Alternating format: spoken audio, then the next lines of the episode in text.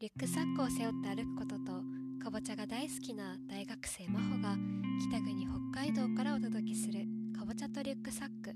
お疲れ様編です。今回のポストキャストではお疲れ様バージョンということで眠りにつく前の10分間皆さんを数々の物語の世界にご案内します。ベッドの中でソファーの上で日記を書きながら一日を終えてっとするひとときのお供になれば嬉しいです。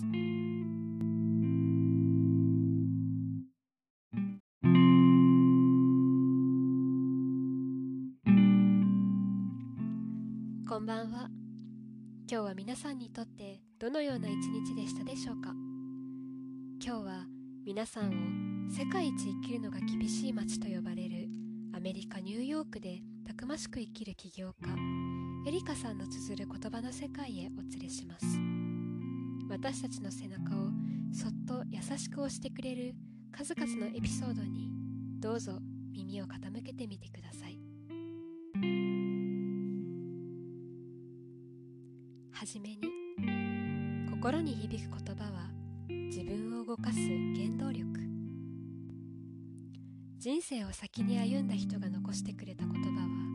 けがえのない財産です。そこには気づきや学びがたくさんあります。私はニューヨークでの暮らしの中で誰かが教えてくれた言葉どこかで見かけた言葉をノートに綴ることを大切にしてきました。自分の人生や仕事に役立つ言葉の数々はいつも私を支えてくれています。ページを開けばいつも元気になれる。そんなノートは私の特効薬です。人生は誰にとっても厳しく険しい一面を持っています。何をやってもうまくいかない時時間ばかりが経過してなかなか結果に結びつかない時というのは迷いが生じるものですよね。自分の決断や行動は正しいのかを誰かに相談したくなるのものですがそこに答えがあるとは限りません。またその人の答えはあなたをさらに混乱させるかもしれません。するとあなたは満足する答えを求めてまた別の人に相談してみたくなる。このようなことはありませんか？人生に迷ったらぜひこの本を開いてみてください。何か必ずヒントが見つかるはずです。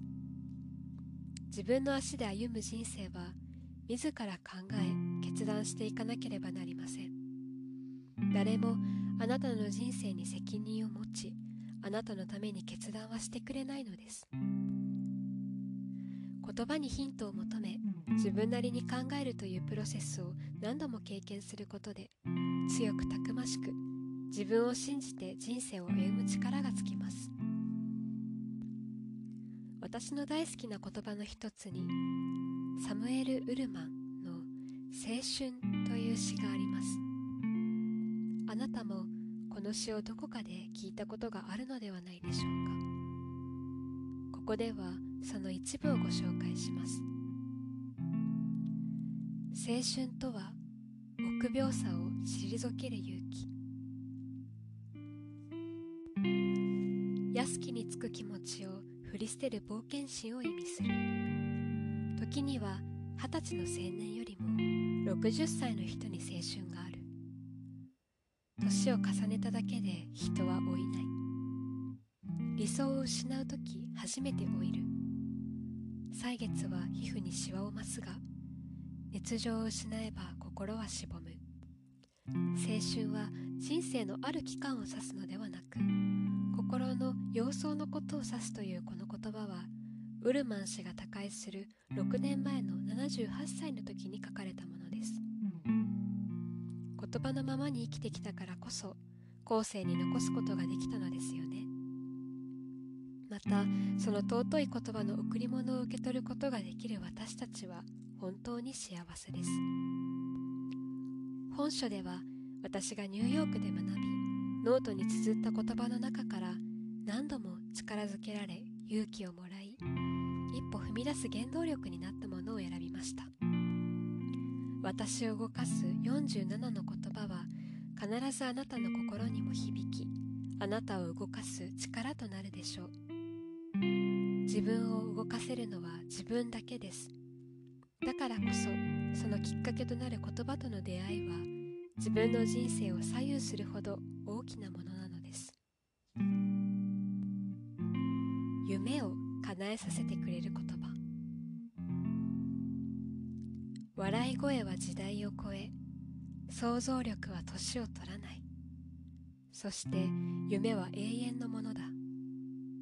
ウォルト・ディズニー。素晴らしい言葉をたくさん残してくれたディズニーは漫画家として活躍する夢を実現し漫画からアニメの世界へ。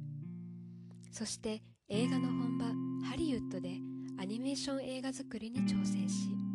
ディズニー社を設立。これを後にアメリカでも屈指のアニメ制作会社に成長させました。ディズニーはアニメーションの制作に没頭するあまり資金繰りが乱雑となり自らの会社を倒産させてしまったりアニメーションの主役であるキャラクターとスタッフの大半を他社に引き抜かれ倒産寸前に追い込まれたりと失敗倒産挫折を繰り返しながらも一つ一つの夢を実現させてきました。そして大人も子供も楽しめる夢のエンターテインメントディズニーランドの実現はどんな時も決して消えることがなかった夢を彼が抱き続けた結果なのです。私の大好きなこの言葉は人生の中で最も大切な永遠に朽ち果てない3つのことを教えてくれています。それは笑うこと想像すること夢を持つこと。常に笑いがあり想像力を最大限に生かし果てしなく大きな夢を描き続けることが何につながるのか。ディズニーは彼の人生を通し伝えてくれているのです。時に人は自分自身や自分の人生を自ら見限ってしまうことがあるように感じます。まだまだ続く人生を歩んでいる最中にもかかわらずまるで人生の終着駅についてしまったかのように自分はもうここ止まりなのだと感じてしまう。今さら夢や希望なんて抱けない。抱いても叶うはずがない。このようなネガティブな自己暗示をかけてしまうことはないでしょうか。日々の生活や人生の中で叶えたい形にしたい夢や目標はたくさん浮かんでくるものです。可能不可能他人に一目置かれる置かれないは関係ありません。あなたが何歳なのか今どんな人生を歩んでいるのかということも関係ありません。笑顔が浮かぶワクワクする夢を描いたらネガティブな思考は断ち切って気持ちをポジティブに切り替えてみましょう。例えば海外旅行の旅に英語が話せたらもっと楽しかったはずという思いを抱いたとします。帰国の飛行機の中ではよし今度こそ苦手な英語を真剣に勉強しようと目標を設定する人も多いのではないでしょうか。そして本当に英語が話せるようになったら長めに滞在する旅行を楽しみたい。現地の人とお友達になりたいなど一つの目標が想像を広げ大きな夢へとつながっていきます。ワクワクする楽しい夢を実現させようと頑張るあなた。楽しそうな笑みが浮かんでいるはずです。苦手な英語を勉強することは決して辛く厳しいことではなく目標に向かって頑張る日々に充実感や幸せを感じさせることでしょう。大きな夢を叶えるためには大きなことを想像しましょう。そして夢を叶える道がどんなに険しくても笑うこと楽しむことを忘れずにいましょう。何かをすごいことをするためにすごいものが必要だと考え始めると時間だけが経過し悩み考えているだけで何年も経ってしまったということにもなりかねません。どんな大きな夢や目標も目の前の小さなことから取り掛かることで実現することを忘れないでくださいね。夢や目標につながる始まりは小さなことなのです。ディズニーも同じです。すべてはニューヨークで生まれたたった一匹の小さなネズミから始まりました。笑い声想像夢。永遠に朽ち果てない3つのことを大切にキラッと光る幸せな人生を歩んでいきましょうね。いかがだったでしょうか？今日はアメリカ・ニューヨークでたくましく生きる女性エリカさんによるニューヨークで学んだ私を動かす47の言葉の第一節を朗読させていただきました。